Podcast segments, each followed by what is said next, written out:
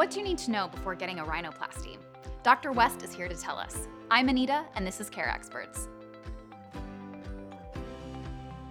Today we're talking about rhinoplasty with board certified plastic surgeon Dr. Justin West. Thank you so much for being with us, Dr. West. Thanks for having me. So, first of all, tell me what exactly is a rhinoplasty? Rhinoplasty, think of it as shaping your nose. So somebody who comes in and they don't like the tip of their nose, they think their nose is too long or too wide.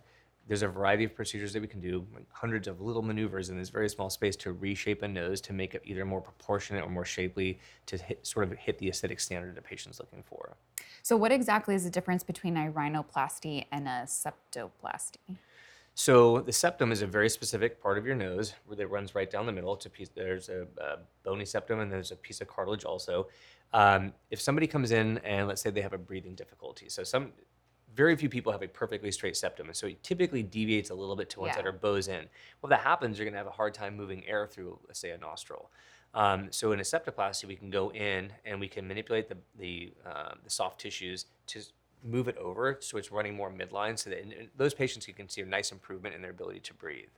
Are there health benefits um, with a rhinoplasty or a septoplasty? I know obviously you mentioned that the septoplasty can just help you breathe better. Yeah, that would be, the, I think, for a lot of patients, a, a tremendous benefit. Um, for a cosmetic rhinoplasty, I would say, you know, the benefits are different, right? It's it's how you feel. It's more alleviating anxiety or you know being less self-conscious. Um, so I wouldn't say it necessarily falls into what we call like a classic sort of a, a medical concern. Although if it's causing anxiety or depression, then it it, it sort of also does. Um, but yes, there's, I, I would say we divide it into aesthetic surgery and functional surgery. Right? Okay. Functional being can we help you breathe better? Aesthetic can we change the shape to a, a, an aesthetic that maybe matches your what you're hoping for?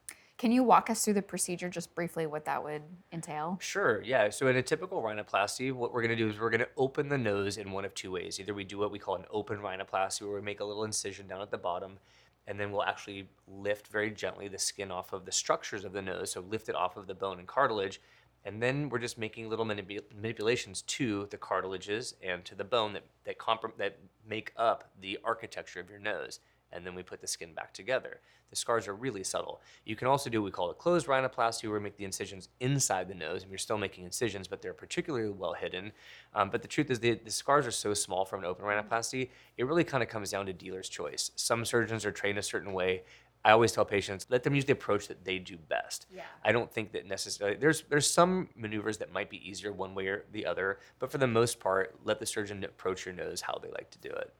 And what is the recovery like? Is it painful or is there any like problems breathing afterwards? Yeah, so it, depending on what we're doing, if we're doing anything with the septum, we often put in uh, little packs so that we can mitigate um, breathing, is- uh, bleeding issues after surgery. Uh, those packs could stay anywhere from three to five days. Uh, a little bit of discomfort when those come out, but really at the end of the day, not not such a big deal. Uh, people are bruised, they're swollen. Sometimes you get swelling and bruising that extends out to the cheeks, and so there's kind of you know you will look like you had surgery, right? You are going to walk out with a splint on your face. Yeah. This isn't the kind of thing that you hide under a t-shirt and nobody knows what you're just doing in that surgeon's office, right? You go out looking like you just had a procedure. Um, the splints usually stay on anywhere from five to seven days, um, and you know so a lot of people don't want to go to the supermarket or go out or see their neighbors. So for some people, it's hiding in their you know hiding at home for a week. Yeah. And then by the time the splint comes off, now you don't have that telltale sign of the splint being present, but there's still often swelling and bruising.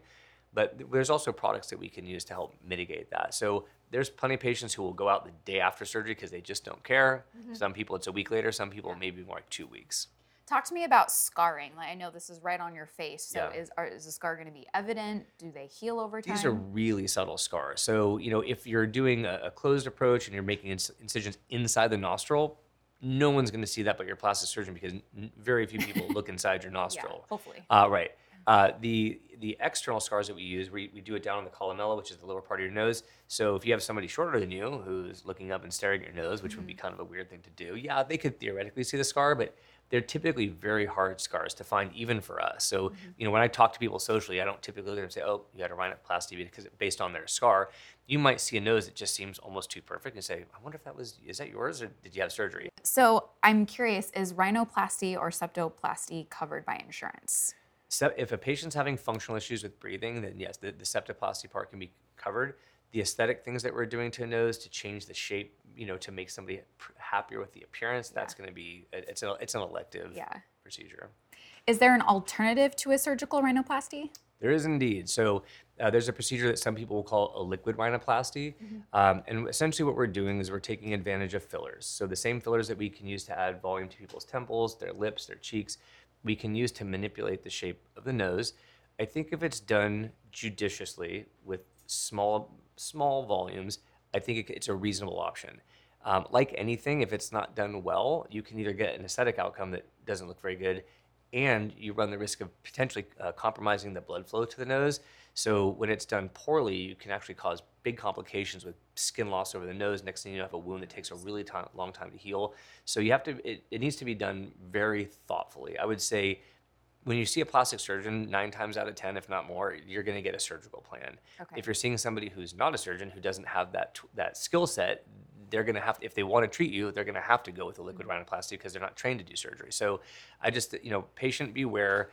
I, I think it's for most procedures, you want to see somebody, in my opinion, mm-hmm. who can offer you both options and educate you appro- appropriately about both options so that you can make a really informed decision. But yes, there's absolutely alternatives to surgical approaches.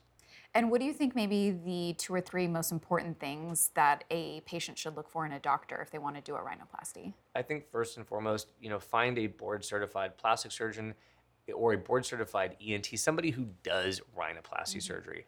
And then from that group of doctors, find somebody who does a lot of noses specifically. So I am a board plastic, you know, board certified plastic surgeon, but I don't do noses very often. So Okay. I wouldn't recommend people come find me for it. It's a fun procedure, and I did a lot in training, um, but it's not my primary interest. So you know, then you, so you want to narrow that pool to people who really do a lot of the procedure you're interested in. I think that's key. And then from there, it's finding the personality. Like find an office staff you like, a location that's convenient because you're going to be doing visits. You know, don't go overseas to have your surgery done because when you have a problem, it's really hard to fix. Yeah. Um, but you know, fortunately, in the United States, we have a most of our cities with big populations have great plastic surgeons. Usually, have a lot of choices, so you can find that right fit for you. And what are the average cost for a rhinoplasty or a septoplasty? They can be all over the place. You know, again, it depends on your zip code. It depends on the skill set. Is this somebody who speaks internationally and you're going to pick the most famous rhinoplastic surgeon in the world, or are you going to somebody who's been out of training for three days? Right? They're going to charge different amounts of money. Um, I would say typically, you know, these are not inexpensive procedures. Okay. Most patients aren't coming in and, and you know with this kind of money in their wallet. You know, these are typically procedures that are fairly expensive, and patients are typically financing. Yeah. You mentioned that they're going to be probably typically uh, financed because they are expensive. What kind of financing options do you offer at um, your clinic? most of our patients use uh, CareCredit. Uh, again, it's a really stressful thing, I think, to take a, a large amount of money out of your bank and pay all at once. So, using financing the same way you would finance a big purchase like a car, it, it takes a lot of the, the, the stress out of just making a decision for surgery. Yeah, got it. Yeah. Well, you're very informative about rhinoplasties, and I want to do something kind of fun with you. It's called Myth or Fact. So I have three questions, and you're going to tell me if it's a myth or a fact. Okay? Got it. Now, this first one your rhinoplasty could melt in the sun. Oh, total fact. Uh, We see it all the time. It's, a, it's been a huge issue in Oh. 2023. Uh, no, I, I. I don't even. I'm not even sure I know what that means. Uh, You know, the um, your your tissues aren't going to melt. Nothing. Your bones not going to melt. Your skin's not going to melt. okay. I mean, you know what? We're, but that being said, uh, if we want to get serious for a second, we do want to be thoughtful about exposure to sun after surgery. Scars Yes. can, you know, scars can be sensitive to sun exposure. So we recommend the, you know, you want to protect your sun, your uh, new scars from sun exposure, but Okay. melting not so much of an issue. Okay, so that's a myth. I would say we can put that Okay, in the category. so myth or fact, rhinoplasty can also address medical problems. Yeah, it can. So, you know, if somebody has a functional issue like a breathing difficulty Mm-hmm. because the, the, the cartilage are, are sort of offset and they're blocking some of that nasal passage, putting that cartilage back in the right place can help somebody breathe. And that can make a big difference in somebody's life. Would that be considered a septoplasm? Septoplasty, So yeah, septoplasty, exactly. okay. Manipulating the septum and putting it back into a better position for breathing, snoring, a a whole host of issues. Got it. I'm sure there's some husbands that could use that, so they stop snoring. I think it works both ways. yeah, true. I know, true. Um, myth or fact, rhinoplasty will change your voice drastically. I wouldn't say drastically, but certainly you have patients where, depending on the manipulation you're making, depending on the problem they're start they're starting with, and what you do, yeah, you can see voice changes. 'cause It's going to change the way the air passes, you know, through your your nose. Uh, dramatic, I don't see. I wouldn't say we see very frequently. Okay. Well, thank you so much, Dr. West. This was really fun and really informative. Thanks for having me. I appreciate Yeah, it. thank you. Thanks for watching. All of our featured care experts recommend and accept the CareCredit credit card, which is accepted at hundreds of thousands of provider locations nationwide. For more information, visit carecredit.com.